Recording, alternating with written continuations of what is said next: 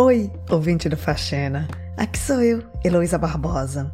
E eu tenho que te dizer que estou trabalhando tanto, mas tanto, em um episódio sobre um time de debate que acontece aqui nos Estados Unidos. E também ah, eu estou trabalhando em vários audiodocumentários para a cidade de Boston. Então, por isso que eu ando meio sumida. Mas para não deixar tu, ouvinte que eu amo tanto, sem nada para escutar, eu novamente convidei meus amigos que fazem podcasts narrativos e de forma independente para ocuparem aqui esse espaço de sons e histórias do Faxina Podcast. E quem vai te apresentar essa ocupação de 2023 será o meu amado parceiro Paulo Pinheiro, o mesmo que faz músicas lindas para o Faxina Podcast. Então, ouvinte do meu coração, mil beijos para ti e a gente se vê em breve. Tchau! Paulo, agora é contigo. Olá, ouvinte. Aqui quem fala é Paulo Pinheiro e este é o início da ocupação 2023 do Faxina Podcast. Estamos em março de 2023. O verão termina em poucos dias e, com a mudança de estação, muda também a disponibilidade de algumas frutas que consumimos. Mas você já teve a impressão de que algumas frutas estão cada vez mais difíceis de encontrar nos mercados e feiras? Ou simplesmente muito mais caras do que você se lembra? Em 2022, a banana despontou como a fruta mais presente nos lares brasileiros, e outras frutas como melancia e mamão perderam espaço devido à alta dos preços. Como pode um país como o nosso cobrar tanto de sua população por alimentos que crescem em abundância? Este ano vamos abrir o período de ocupação do Faxina com o podcast Prato Cheio, no episódio No Rastro das Frutas de Exportação. Nesse episódio você vai saber mais sobre a exportação de frutas brasileiras, um dos setores que mais cresceu nos últimos anos, atingindo faturamentos recordes. A Europa figura como o maior mercado consumidor das frutas brasileiras até agora. Porém, isso pode mudar com a crescente abertura do mercado chinês. E é claro que essa fartura nos negócios não viria sem impactos profundos na qualidade de vida das comunidades e na preservação dos recursos hídricos e culturais dos territórios. Com pesquisa de Mariana Costa e Maíra Matias, o episódio No Rastro das Frutas de Exportação destrincha esses e outros aspectos da indústria predatória das frutas vendidas para fora do Brasil. Desejo que você tenha uma excelente escuta.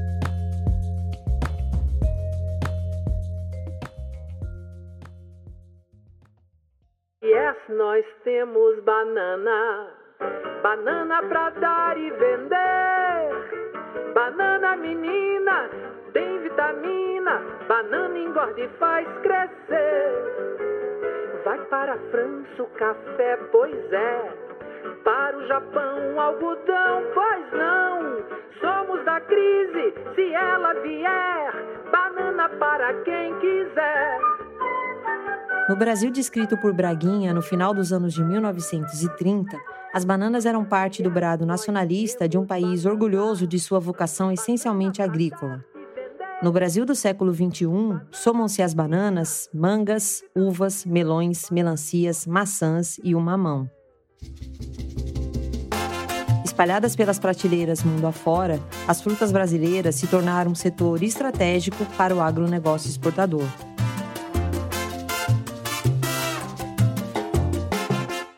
Costumo comprar no, no supermercado mesmo, é, que tem três é, grandes redes, cadeias de, de supermercado.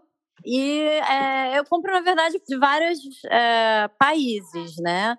É, as frutas brasileiras que eu costumo encontrar é o melão, é, mamão, melancia e manga. Essa é Thaís Palaoro. Ela é brasileira, tem 38 anos e vive na Suécia com o marido e os dois filhos, um bebê de nove meses e um menino de dois anos. Eu esqueci que era um podcast. é um podcast. É, desculpa, eu não me preparei para ter sem as crianças falando no fundo, né?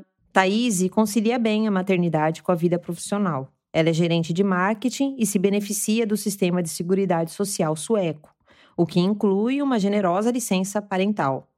É, aqui as licenças é, é, são mais ou menos de 400 é, dias, pouco mais de 400 dias para os dois pais.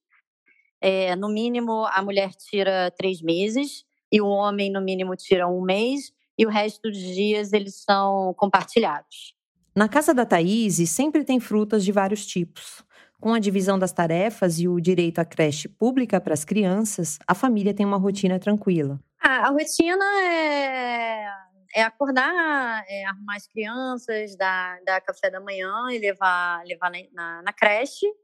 E eles também lá têm, têm almoço e, e lanche para as crianças, então isso também ajuda bastante.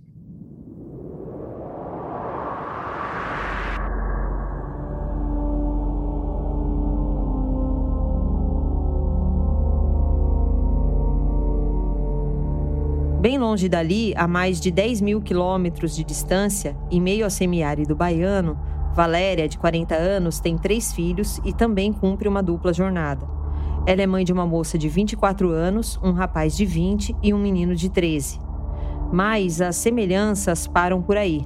Entre a Thaís, que consome as frutas brasileiras na Suécia, e a Valéria, que produz essas frutas, há um oceano de distância entre direitos, renda, saúde e qualidade de vida. Valéria é uma agricultora assalariada de uma grande fazenda exportadora de frutas. Eu acordo 4 horas da manhã, saio de casa às 6, passo o dia no trabalho, aí eu chego em casa quando a gente sai de lá de 4 e 15, eu chego em casa às 5 horas, às vezes chego um pouquinho mais cedo. Thaís e Valéria são as duas pontas de um setor que só cresce no Brasil, a fruticultura de exportação. Em 2020, enquanto o país mergulhava em uma crise sem precedentes durante a pandemia, as remessas de frutas brasileiras para o mercado internacional ultrapassaram pela primeira vez um milhão de toneladas. No ano seguinte, em 2021, o setor comemorou o faturamento recorde de 1 bilhão de dólares, 20% a mais em relação ao ano anterior. Já faz algum tempo que a Europa é o principal destino das frutas brasileiras. Os Estados Unidos costumam ficar em segundo lugar. Mas isso pode mudar a partir da recente conquista de um mercado gigantesco para o melão brasileiro: a China. Eu sou Mariana Costa e você está no Prato Cheio, podcast de O Joio e o Trigo. Nesse episódio, vamos mostrar os impactos da fruticultura de exportação no semiárido nordestino e saber como a abertura do mercado chinês para o melão brasileiro pode trazer novos impactos e velhos problemas. Valéria é uma das dezenas de pessoas com quem conversamos em nossa viagem ao semiárido nordestino. Eu, Mariana Costa, a repórter Maíra Matias e a fotógrafa Raquel Torres rodamos mais de 2 mil quilômetros entre Bahia, Pernambuco, Ceará e Rio Grande do Norte. Fomos conhecer de perto os dois maiores polos de produção de frutas para exportação do Brasil. Nosso roteiro começou pelo aeroporto de Petrolina, em Pernambuco. Da janela do avião, áreas imensas de cultivo de frutas aparecem como uma espécie de oásis verde em meio à paisagem terrosa da Caatinga. Petrolina e Juazeiro são duas cidades vizinhas na divisa entre os estados de Pernambuco e Bahia. Essa região se consolidou como um complexo agroindustrial importante de produção de frutas, principalmente mangas e uvas. Isso porque as condições de solo, clima e latitude são muito favoráveis para essas frutas. Sol o ano todo, baixa umidade, menos chance de fungos indesejados nas plantações. E com o avanço das técnicas de agricultura irrigada e a transposição do Rio São Francisco, essa região se tornou uma grande produtora de riqueza. Riqueza concentrada na mão de poucos, como veremos mais à frente. A Valéria foi uma de nossas primeiras entrevistadas. Ela nos recebeu em sua casa, uma moradia simples nas imediações de um bairro rural de Juazeiro. Valéria trabalha há 13 anos com uvas para exportação. Tem pouco mais de um ano que conseguiu ter a carteira assinada e um contrato fixo. Até então foi safrista, nome que se dá aos trabalhadores contratados apenas nos meses de colheita. Mas antes de seguirmos em frente, a gente precisa dizer que Valéria é um nome fictício. A gente vai chamar nossa entrevistada assim ao longo do episódio, para preservar a identidade dela. Valéria começou a trabalhar fora aos 27 anos. Até então, era uma dona de casa e, como muitas de suas colegas, viu na fruticultura uma oportunidade de aumentar a renda da família. Hoje, ela é funcionária de uma das maiores empresas do ramo naquela região. Mas o dia a dia é puxado e a jornada dupla. São horas de trabalho diário sob o sol quente do sertão. O mais cansativo é na colheita, porque é, é assim o dia todo, né? Porque tem que ter a uva de exportação para exportar a uva, não pode parar para colher a uva. Mas nas outras atividades também é muito cansativo, porque por conta a gente fica andando ali naquele meio ali, a gente sobe, desce, que tem o, onde passa o trator é mais baixo, onde fica a uva é mais em cima. A gente não alcança, sobe, depois desce de novo. A gente fica cansativo. Tem hora que a gente para de trabalhar e fica assim, ó. Para poder continuar o trabalho. Valéria relata uma rotina semelhante à que ouvimos de muitas trabalhadoras e trabalhadores com quem conversamos ao longo de toda a nossa viagem. É, mulher, não aguento mais minhas costas. Aí outra diz, ah, eu também não aguento mais isso aqui doendo, dói muito. Pescoço, ombro. É muito cansativo e doído, e doído, né? A gente chega em casa, a gente fica até desanimada até para fazer as coisas. As mulheres na fruticultura normalmente são empregadas em funções consideradas mais delicadas. É o caso do trato com as parreiras e os cachos de uvas na roça. Agora, esse trabalho que tem que ter cuidado, de olhar a folha e tudo, é mais mulher. Mais é, feminino. as que eu falei, de ralei, pinicado, é, pré-desbrota. Isso é mais mulher. É mulher. Só mulher. Só mulher. As mulheres também trabalham nos packings, locais onde as frutas são embaladas e dispostas em contêineres. Frutas padrão exportação não podem ter nenhuma manchinha sequer. Elas devem embarcar e chegar às prateleiras gringas na sua mais completa perfeição. Por isso, falar sobre cultivo de frutas de exportação é convocar à mesa o trabalho feminino. E a fruticultura, ela nos saboreia com uma novidade boa, que é as mulheres. As mulheres, elas estão é, nos ajudando bastante em todos os setores, tá certo? É, desde a engenheira agrônoma, a mulher que embala como ninguém, com carinho, com dedicação, com jeito, uma fruta para que ela possa chegar no exterior, tá certo? Com qualidade. Você ouviu o Guilherme Coelho, presidente da Abra Frutas, associação que representa os principais grupos exportadores. Ele é proprietário de uma fazenda que exporta uvas no Vale do São Francisco. Foi prefeito de Petrolina por dois mandatos e deputado federal por Pernambuco. A família Coelho domina a cidade há algumas centenas de anos. Vimos este sobrenome por todos os lados, desde o aeroporto de Petrolina até as ruas, avenidas e viadutos. Criada em 2014, a Abra Frutas vem tendo sucesso em unir as demandas deste setor. Há um esforço em criar a imagem de uma atividade que adota práticas sustentáveis, gera milhões de empregos e proporciona a inclusão de mulheres no mercado de trabalho. Desde 2016, as exportações de frutas brasileiras vêm se consolidando ano a ano. Os melhores resultados vieram nos dois primeiros anos de pandemia, durante o governo de Jair Bolsonaro e sob a gestão da então ministra da Agricultura e hoje senadora por Mato Grosso do Sul, Tereza Cristina. Mas, para entender como as frutas se tornaram um setor estratégico para o agro, é preciso dar um passo atrás no tempo. A fruticultura brasileira ganhou escala a partir do desenvolvimento de sistemas irrigados numa região onde a água é o recurso natural mais valioso. Além da transposição das águas do São Francisco e de outros rios da região, a produção de frutas depende das águas subterrâneas de aquíferos sob os territórios do Ceará e do Rio Grande do Norte.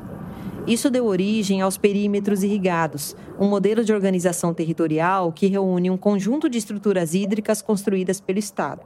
Assim como em outros exemplos históricos recentes no Brasil, o poder público atuou como financiador de projetos privados.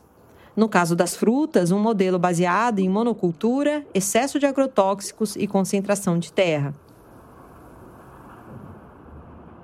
E foi assim que grandes produtores, incluindo diversas empresas de capital estrangeiro, encontraram na região um trio perfeito: água, terra, clima, além de uma massa de pessoas dispostas a aceitar trabalho em condições precárias e de baixa remuneração. O Jô e o Prato Cheio são mantidos com apoio de organizações da sociedade que atuam na promoção da alimentação adequada e saudável. ACT Promoção da Saúde, Instituto Ibirapitanga, Instituto Clima e Sociedade, Instituto Serra Pileira, Oxfam e a Fundação Henrique Ball são apoiadores regulares dos nossos projetos.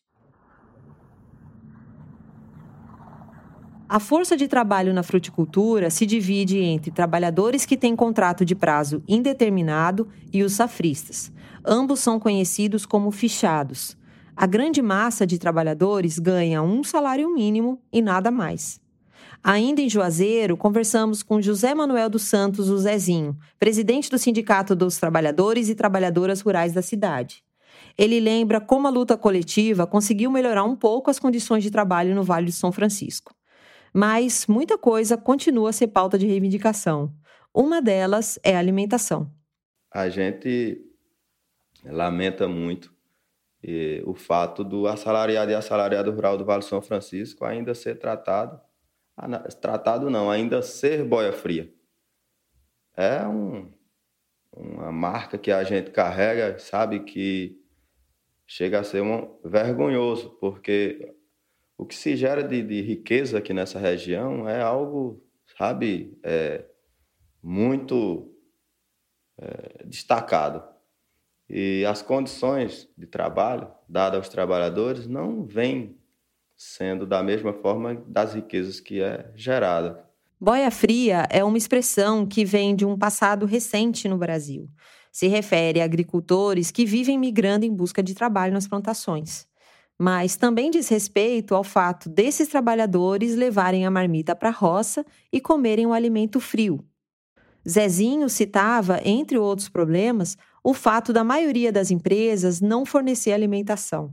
As poucas que são exceção à regra oferecem em geral almoço ou cesta básica. Mas, na grande maioria dos casos, quem trabalha precisa levar todas as refeições, desde o café até o almoço e o lanche muitas fazendas ainda não oferecem uma forma de aquecer as marmitas.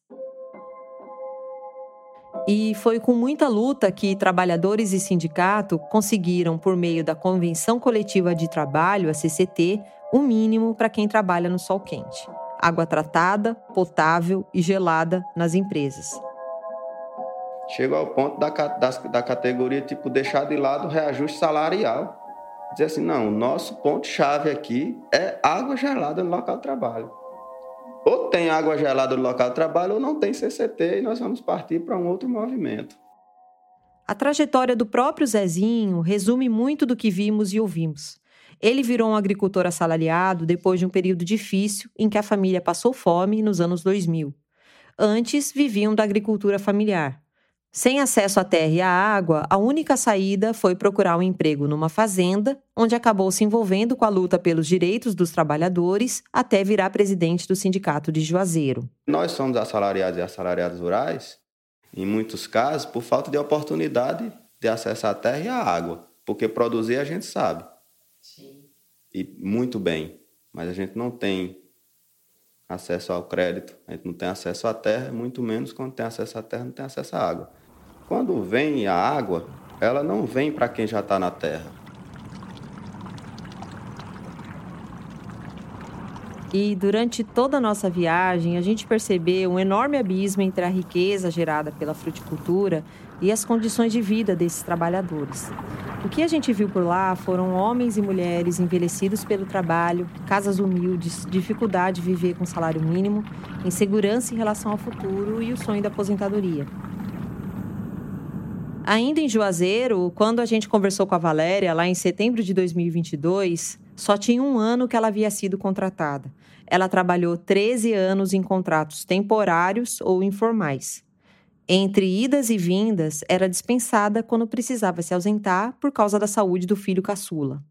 Faltas, mesmo justificadas, são mal vistas pelas empresas. A meta é produtividade máxima numa atividade desgastante fisicamente e que, com o passar dos anos, cobra um preço alto da saúde desses agricultores. Isso torna mais difícil a permanência das mulheres que têm filhos neste mercado de trabalho. As mesmas empresas que se gabam de contratar mão de obra feminina punem essas trabalhadoras quando elas se tornam mães. Já aconteceu com você de ser descontada?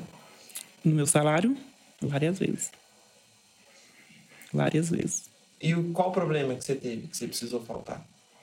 Às vezes, assim, eu falto porque a gente marca uma consulta no posto. Chega no dia, a médica não vem. A gente volta para casa com o filho, vem dar remédio em casa sem, sem comprar. Que às vezes a gente tem um chazinho, uma coisinha que você vai, a gente vai cuidando, né, do filho da gente. Aí no outro dia já vou para a empresa sem papel nenhum. O menino mais novo da Valéria tinha problemas recorrentes de saúde, crises respiratórias agravadas pela falta de forro e a casa no contrapiso. Até que a família tivesse dinheiro para a reforma, foram muitas visitas ao posto e ao hospital. Ele já teve começo de pneumonia no pulmão. Era assim, transferindo ele de um hospital para o outro. Tinha momento que eu chegava em casa e ia chorar. Chorava quando chegava em casa. Momentos difíceis que eu passei. A gente ter um filho doente e não poder cuidar por conta de uma empresa. Muito difícil. E eu já agradeço muito meu Deus estar trabalhando lá, mesmo assim lá, mas eu agradeço a Deus. Mas tem um elo ainda mais frágil nessa cadeia: os diaristas. Durante nosso último dia entre Juazeiro e Petrolina, visitamos uma espécie de feira. Só que, em vez de frutas e verduras, o que se oferta ali é o trabalho humano. Ainda era de madrugada quando a gente chegou ao mercado produtor de Juazeiro, que centraliza e distribui os alimentos produzidos naquela região. A gente foi até lá por indicação de um dos nossos entrevistados. Logo que nos aproximamos do endereço, a movimentação foi aumentando. A gente parou no local de maior aglomeração, bem do lado da entrada do mercado. O que a gente viu foi muitas pessoas na rua e um movimento grande de carros, motos, vans e alguns ônibus. Vários ambulantes vendiam café e bolo, alguns ofereciam também bebidas alcoólicas ao som de forró, arrocha e música sertaneja.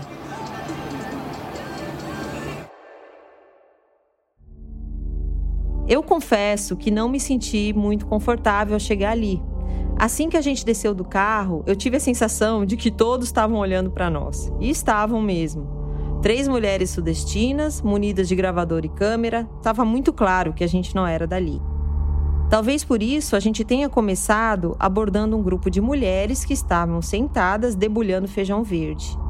Elas explicaram para nós que aquilo era um modo de passar um tempo e garantir algum dinheiro caso não fossem chamadas para o trabalho na roça naquele dia. É porque um dia é mais, mais melhor, outro dia é mais fraco, né? Assim. Por aí vai. Aí vocês É sim, é sim. Aqui é por bacia. A bacia, 100 reais. É? É pouquinho para ver feijão, é só 6 reais. 6 reais. Aqui é só para entreter mesmo. Todos os dias, essas pessoas chegam ali por volta das 4 horas da manhã e se aglomeram esperando serem chamadas. Todo mundo carrega um galão térmico com água gelada, uma garrafa de café e as refeições, normalmente cuscuz de milho, galinha, feijão. Eles aguardam serem chamados por um gato, nome que se dá à figura que recruta esses trabalhadores. Às vezes eu venho dois dias só na semana, três dias, pronto. É um bico, é, é bico. Agora tem gente que vem a semana inteira pra cá. O senhor veio ontem, Pedro? Ontem eu vim. Ontem teve trabalho? Teve. E eu mesmo vim hoje, cheguei aqui, até agora nada. E tô vendo aí, quando vê esse mutirão de gente aí, posso saber que todo mundo vai voltar para casa. A maioria volta para casa. É uma roleta russa. A diária não passa de 100 reais. Nunca se sabe se eles vão sair de lá dentro de um ônibus rumo às plantações ou se voltam para casa sem trabalho. Normalmente, quem procura esses trabalhadores informais são os produtores que precisam de reforço de mão de obra nos períodos de safra. E é aqui que entra um novo ingrediente problemático dessa cadeia. A compra dessa produção também é intermediada por um atravessador, ele revende a mercadoria até que ela chegue aos pontos de venda, como ceasas e supermercados. Esse personagem atua como se não tivesse relação nenhuma com a produção de frutas, nem com as condições em que ela se dá. Ganha sem correr os riscos de uma produção e sem trabalhar. Na ponta final, e geralmente sem ter ideia de nada disso, estamos eu, você, a Thaís e tantas outras pessoas que consomem essas frutas. Apesar das empresas da fruticultura terem trazido uma certa estabilidade financeira para esses trabalhadores, é latente o desejo por autonomia e uma vida mais tranquila, longe da lógica capitalista de exploração do campo. Antes do avanço da fruticultura, muitas famílias produziam para si e para venda em escala comunitária. Elas seguiam o tempo da roça, a imprevisibilidade da terra e a incerteza dos processos humanos. Basta um resgate histórico, no entanto, para lembrar que as águas nordestinas sempre foram alvo de disputa. Uma das pessoas que conhecemos na Bahia foi a Nazaré da Rocha Silva, professora, agente comunitária e agricultora familiar. Ela vive os conflitos por terra e água na região desde antes da fruticultura chegar. Encontramos ela em Melancia, uma comunidade de fundo e fecho de pasto, que é um modo tradicional de ocupar a terra em que todos vivem da criação de animais soltos em uma área comum. Por lá moram 45 famílias. Quando adolescente, Nazaré vivia numa área melhor, chamada Riacho Grande, mas foi expulsa dali pela ditadura militar para a construção da usina hidrelétrica de Sobradinho.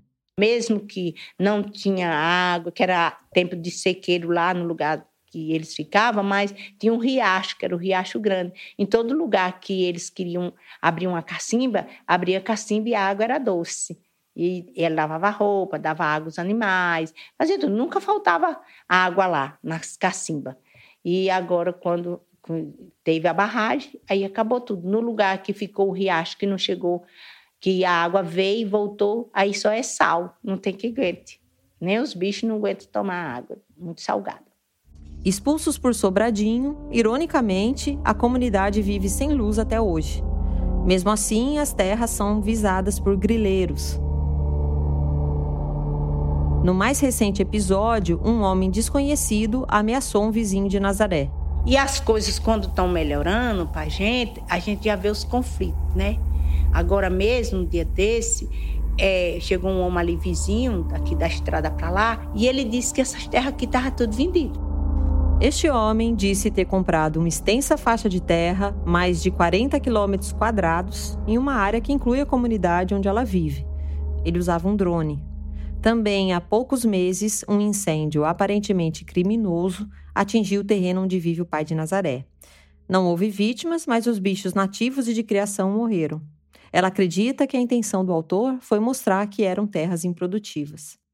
Com a rotina difícil para as famílias que sobrevivem da agricultura familiar, alguns jovens são seduzidos pela fruticultura e pela ideia de progresso. Uns foram embora, outros ficaram, mas a maioria foram embora. É, é saindo, vão saindo, caçando emprego fora. A gente tem mesmo, eu tinha uma menina que ela é neta do coração, ela estava aqui, aí completou 18, ela foi trabalhar nessas firmas mesmo, assim, de, de manga, de uva, lá na cidade que aqui não tem próxima, e ela foi para lá. Assim, os jovens vão se acostumando com a vida assalariada, com a necessidade de vender seu tempo a uma cadeia de produção que suga a energia e a saúde desses trabalhadores. O tempo da agricultura familiar é o tempo da natureza. O tempo das monoculturas é o tempo do capital. Nós falamos no começo deste episódio que desde 2016, ano a ano, as exportações de frutas vêm crescendo em valor e toneladas. Dentre os países que o Brasil mais fez envios nesses últimos anos estão a Holanda, o Reino Unido e os Estados Unidos. Manga e uva são frutas que costumam liderar as remessas para o mercado internacional. São as culturas que empregam Valéria e outras pessoas que você ouviu durante o episódio. Apesar de estar na plantação o dia inteiro, colhendo, manuseando e limpando essas uvas, Valéria contou que não pode chupar nenhuma. Nunca ganhou nem um cacho sequer da empresa. E quando perguntamos se a família dela tem o hábito de comprar frutas. A gente não tem esse hábito de comprar assim uva para casa, não.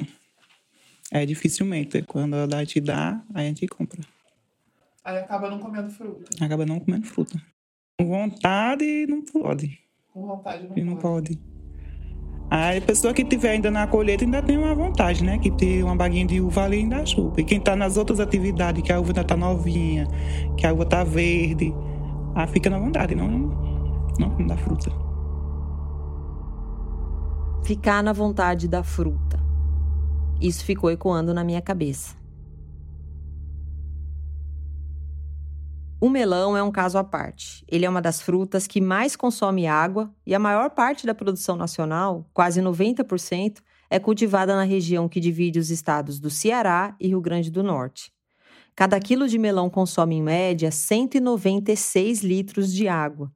As águas subterrâneas têm um papel fundamental nesses cultivos e a expectativa é que essa produção aumente nos próximos anos com a abertura do mercado chinês.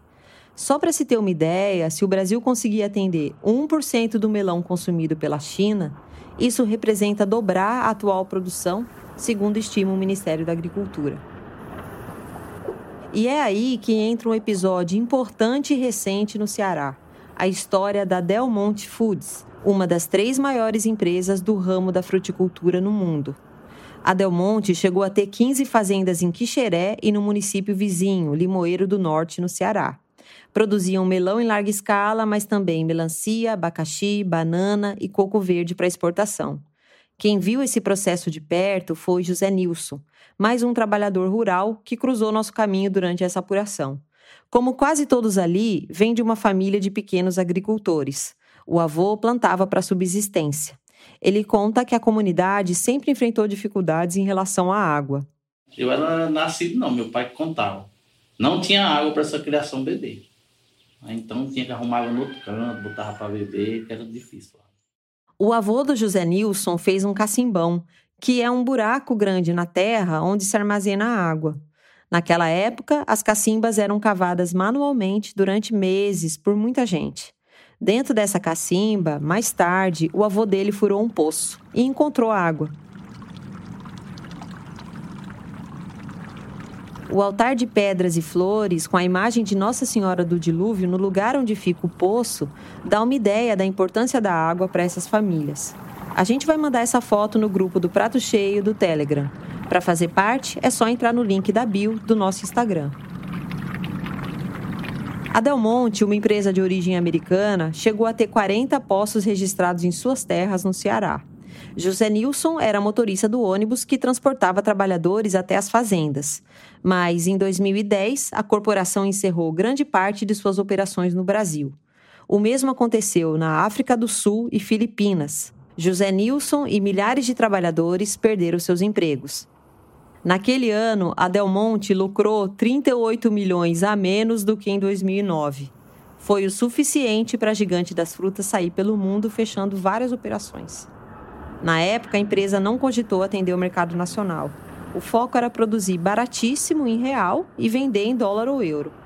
Depois de anos de intenso monocultivo de frutas, a dificuldade para os pequenos agricultores acessarem a água também aumentou. A empresa foi, a comunidade secou. No início aqui, quando, quando os cacimbão davam água, eles davam água com menos 13 metros, 14 metros. É. Hoje a água aqui, hoje ela está aqui com 27 Sim. metros seco. A visita à casa do seu José Nilson em Quixeré, no Ceará, foi acompanhada pelo Ari. Ele foi agente comunitário e hoje é um comunicador popular na região. Ari explicou para a gente que o pequeno agricultor não tem condições de cavar um poço profundo. Não é simples e custa caro chegar numa profundidade de 50 a 70 metros. Com toda essa dificuldade de recursos, cria-se uma ideia de que o trabalho assalariado é melhor, ainda que em condições precárias e injustas. Ari lembra bem de como era antes dessas empresas chegarem. O, o nosso povo aqui não tinha, é, antes das grandes empresas chegar aqui, não tinha esse costume de todo mês ter um salário na sua conta. Não tinha. Ele sobrevivia do que produzia no, na, no período chuvoso: do milho, do feijão do animal e no período que parava a chuva era do caju, enfim. Eles sobreviviam com isso. Então, com a chegada dessas empresas, eles começavam a, a, trabalhar nas empresas, muitos. Em 2012, muitos. o Ceará começou a viver um grande período de seca que se estendeu por oito anos. Desde então, no aquífero Jandaíra, a água que sai é muito maior que a recarga. Houve déficit ano após ano. Dados oficiais, dados do próprio governo do estado, mostram que a água que sai do aquífero é muito maior do que a água que recarrega, né, a recarga. Então, o aquífero vem apresentando déficit ano após ano, pela expansão da produção da área plantada e, sobretudo, sobreposta a isso o período de seca, né, que aí não teve recarga desse aquífero. Então, nós temos aqui verdadeiros desertos, regiões que antes eram polo da fruticultura viraram deserto. Todo mundo perdeu a produção, as grandes empresas foram embora, os pequenos produtores, bananicultores, perderam tudo, né? E aí o processo de pobreza. Esse é o Diego Gadelha, pesquisador e professor do Instituto Federal do Ceará, que nos acompanhou durante parte da nossa viagem. Ele explica que esse exemplo do que houve com a Del Monte é simbólico da fruticultura de exportação. As empresas fecham áreas de produção aqui, abrem acolá, elas se movimentam conforme a disponibilidade de água. É o agro-hidronegócio. Grandes corporações de exportação de frutas estão concentradas no Rio Grande do Norte e no Ceará. Uma delas é a Agrícola Famosa, líder na produção de melões e melancias no Brasil e uma das maiores do mundo. A agrícola famosa hoje tem mais de 600 pontos de captação de água. Isso inclui poços profundos de até 800 metros. Nos picos de safra, são cerca de 9 mil trabalhadores. Essa empresa ocupa uma área total de 30 mil hectares. É até difícil imaginar tanta terra, mas a gente tenta. Seria algo equivalente a 30 mil campos de futebol. Nossa equipe pediu uma visita a uma das fazendas da agrícola, mas não tivemos retorno da empresa. Em Russas, no Ceará, a gente tentou registrar imagens da saída dos trabalhadores. Assim que estacionamos a cerca de 100 metros da entrada de uma das fazendas, um carro ocupado por três homens se aproximou, parou atrás do nosso e saiu sem nos abordar. Ele falou que é público. A rua é pública aqui. Ai, não tô me sentindo muito segura, não. Eu tô muito segura. Vamos. Deixa meu carro ligado já. Tá ligado. Saímos de lá e percebemos que esse mesmo carro nos seguia. Vê se dá pra filmar agora. A da empresa. Não dá, mas acho que se aproximar talvez dê. Eu acho que eles só tipo, escoltaram a gente até fora do perímetro irrigado. Eu acho que eles vão seguir a gente, não. Você acha, Maíra? Bom, eles estão paradinhos lá, eles só escoltaram a gente para fora de uma área pública. Eu fiquei com medo real. Porque, sei lá, né? Fiquei com medo de tomarem nossos equipamentos. Ao lado da agrícola famosa, outra empresa de destaque é a Mary Pobo, que produz frutas orgânicas para o mercado internacional. Essa empresa é registrada em Luxemburgo e de propriedade de um austríaco. Ambas estão entre os maiores consumidores de água do estado do Ceará. Com água, terra e trabalho barato à disposição, os exportadores de frutas estão otimistas. A Rede Nacional de Irrigantes, outra entidade importante para o setor, e a Abra Frutas já apresentaram suas pautas para o vice-presidente Geraldo Alckmin, ainda na fase de transição no finalzinho do ano passado. Entre os desejos, aumento das áreas irrigadas e a abertura de novos mercados. Enquanto isso, para os brasileiros, as frutas vêm se tornando cada vez mais caras. Elas lideram a inflação dos alimentos ao lado de outros itens in natura ou minimamente processados. Mesmo nas cidades que produzem frutas, elas não têm um preço acessível. Fomos aos supermercados dar uma olhada. Em Juazeiro, por exemplo, a uva Vitória custava entre 18 a 25 reais o quilo. O mamão formosa, também produzido ali, era vendido a 5 reais o quilo. Esses preços são de setembro de 2022. Só no ano passado, as frutas subiram de preço num ritmo bem maior do que a média dos demais itens do IPCA. O indicador que mede a inflação oficial do Brasil fechou 2022 em quase 6% de alta. A inflação das frutas foi de 24%, quatro vezes mais. E, novamente, o caso do melão merece destaque houve alta de 35% em 2022, uma das frutas que mais subiram de preço. E eu não estou nem falando daqueles especiais. Esse é aquele melão de casca amarelinha mais comum de ser encontrado por aí. Mas se o cenário que se avizinha pode não ser dos melhores depois de tudo isso que você ouviu, há quem consiga vislumbrar um futuro de outras possibilidades.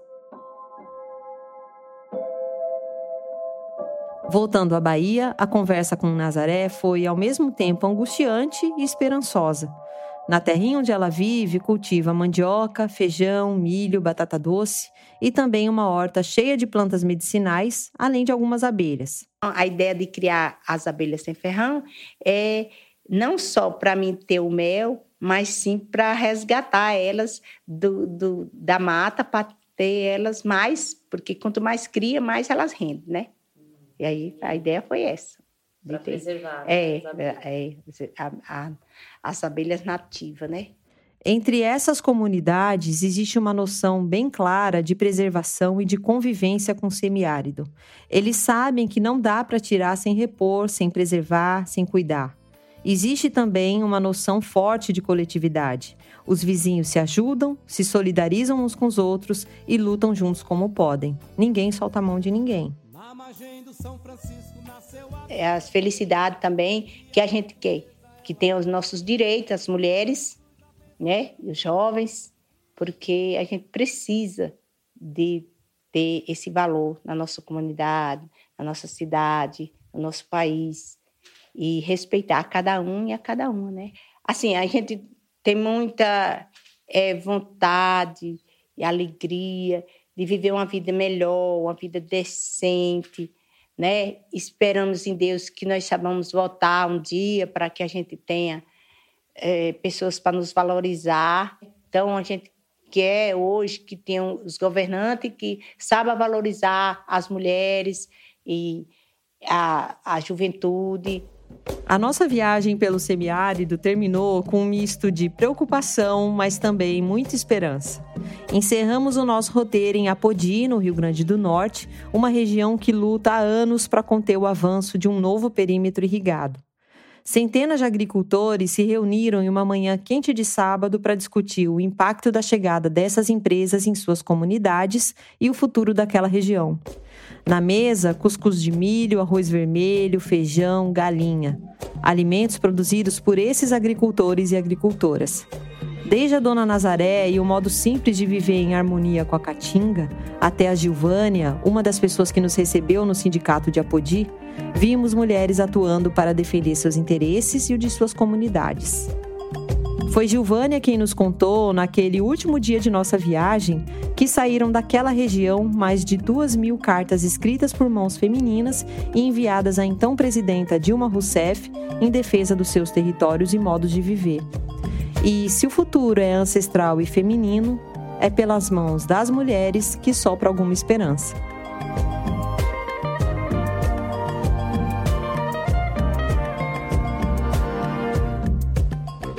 Pera, antes da gente se despedir, eu tenho um recado importante para te dar. Nossa viagem teve o apoio da Oxfam Brasil. E essa apuração também vai render uma série de reportagens que vai ao ar a partir de fevereiro no site do Joio. Fica de olho. A pesquisa desse episódio foi feita por mim, Mariana Costa, e pela Maíra Matias. Também assino o roteiro junto com a Natália Iwasawa. A direção geral do Prato Cheio é responsabilidade do João Pérez e a produção executiva é da Luísa Coelho.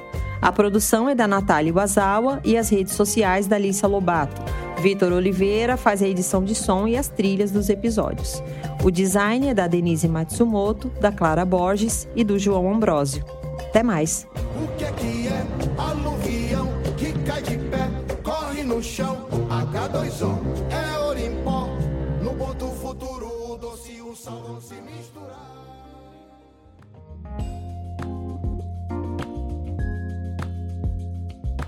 Obrigada por escutar o Faxina. E não esquece de seguir o Faxina Podcast nas mídias sociais e de recomendar o nosso trabalho para os amigos, amigas, amigos, vizinhança e parentes. Porque de boca em boca a gente chega aos ouvidos do mundo. Até o próximo episódio. Ciao!